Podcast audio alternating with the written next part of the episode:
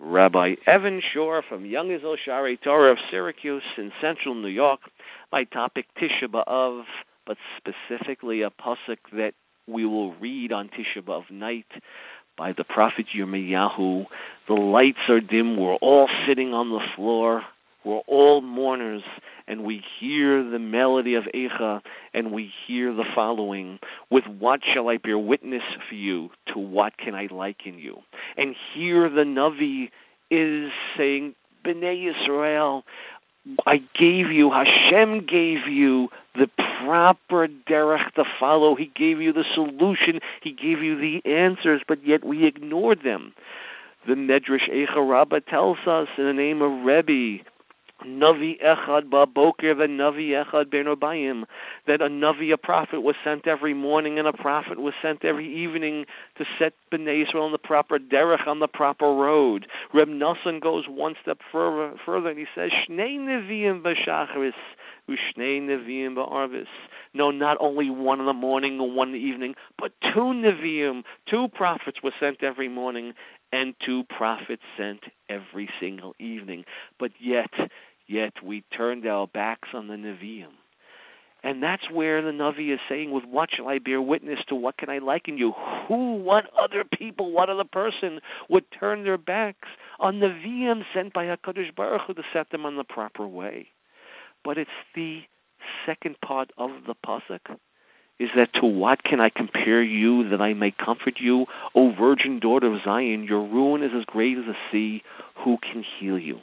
What does the first part of the sentence have to do with the second part of the second sentence? And I think we have to look at the Gemara in Avodah Zarah. Because basically, I think the Navi is telling us the ruin as vast as the sea is a bracha, is a blessing, and not a curse. The Gemara in Avodah Zarah on Daf Yud tells us that le'arba ruchas mi ba'ile, that the four directions, the four winds. Why do we have four winds? Ella kishem she'iev shali olam ruchos. That just like it's impossible for the world to exist without winds, kach iev shali olam below Yisrael. It's impossible for the world to exist without the Jewish people. And here, with Ksav Sofer, according to Tali Oros, tells us that Hashem sent boundaries for the sea. And when the wicked sin, that HaKadosh Baruch Hu wants to throw them into the sea. And when wickedness and Rishaim run rampant throughout the entire world, Hashem wants to throw the entire world in the sea. However, in the world to come, when, please God, bimheira v'amenu speedily in our days, evil will be eradicated from the world, the vastness of the sea will no longer be needed. And this is the healing nature of the sea.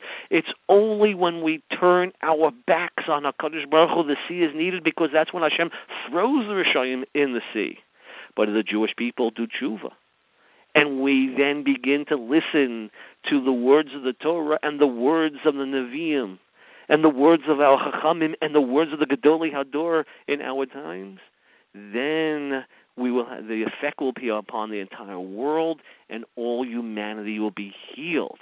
And so here we see that Hakadosh Baruch Hu in the first part of the pasuk is saying that because you turned your back on me, I'm going to have to destroy the Bais HaMikdash. And one might think that this was very harsh, having the Bais HaMikdash destroyed and the Jewish people sent in the Gullus.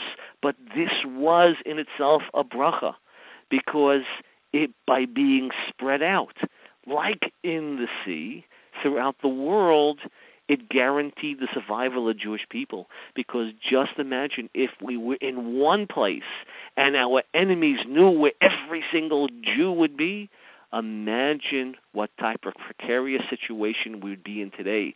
And if you look at the Dor Haflaga in the Tower of Babel, that one of the reasons why I once heard that Hakadosh Baruch Hu confounded, confused the language of mankind at that time, because if all humanity spoke one language, imagine if they were united in language, how united they'd be in the destruction of Klal Yisrael. So all we have to do, Tisha B'av, is that we look at this pasuk. We can either turn our backs on the Nevi'im and realize that our present state, if Gullus being spread around the entire world, will continue, or we listen to HaKadosh Baruch Hu, end the present Gullus, and have Kibbutz Gullius and all Jews coming back together, Bimhei Amenu, speedily uh, in our days to Eretz Israel and make the words of the Gemara come true that truly it's impossible for the world to exist without Klal Yisrael. It's our job to make that a realization.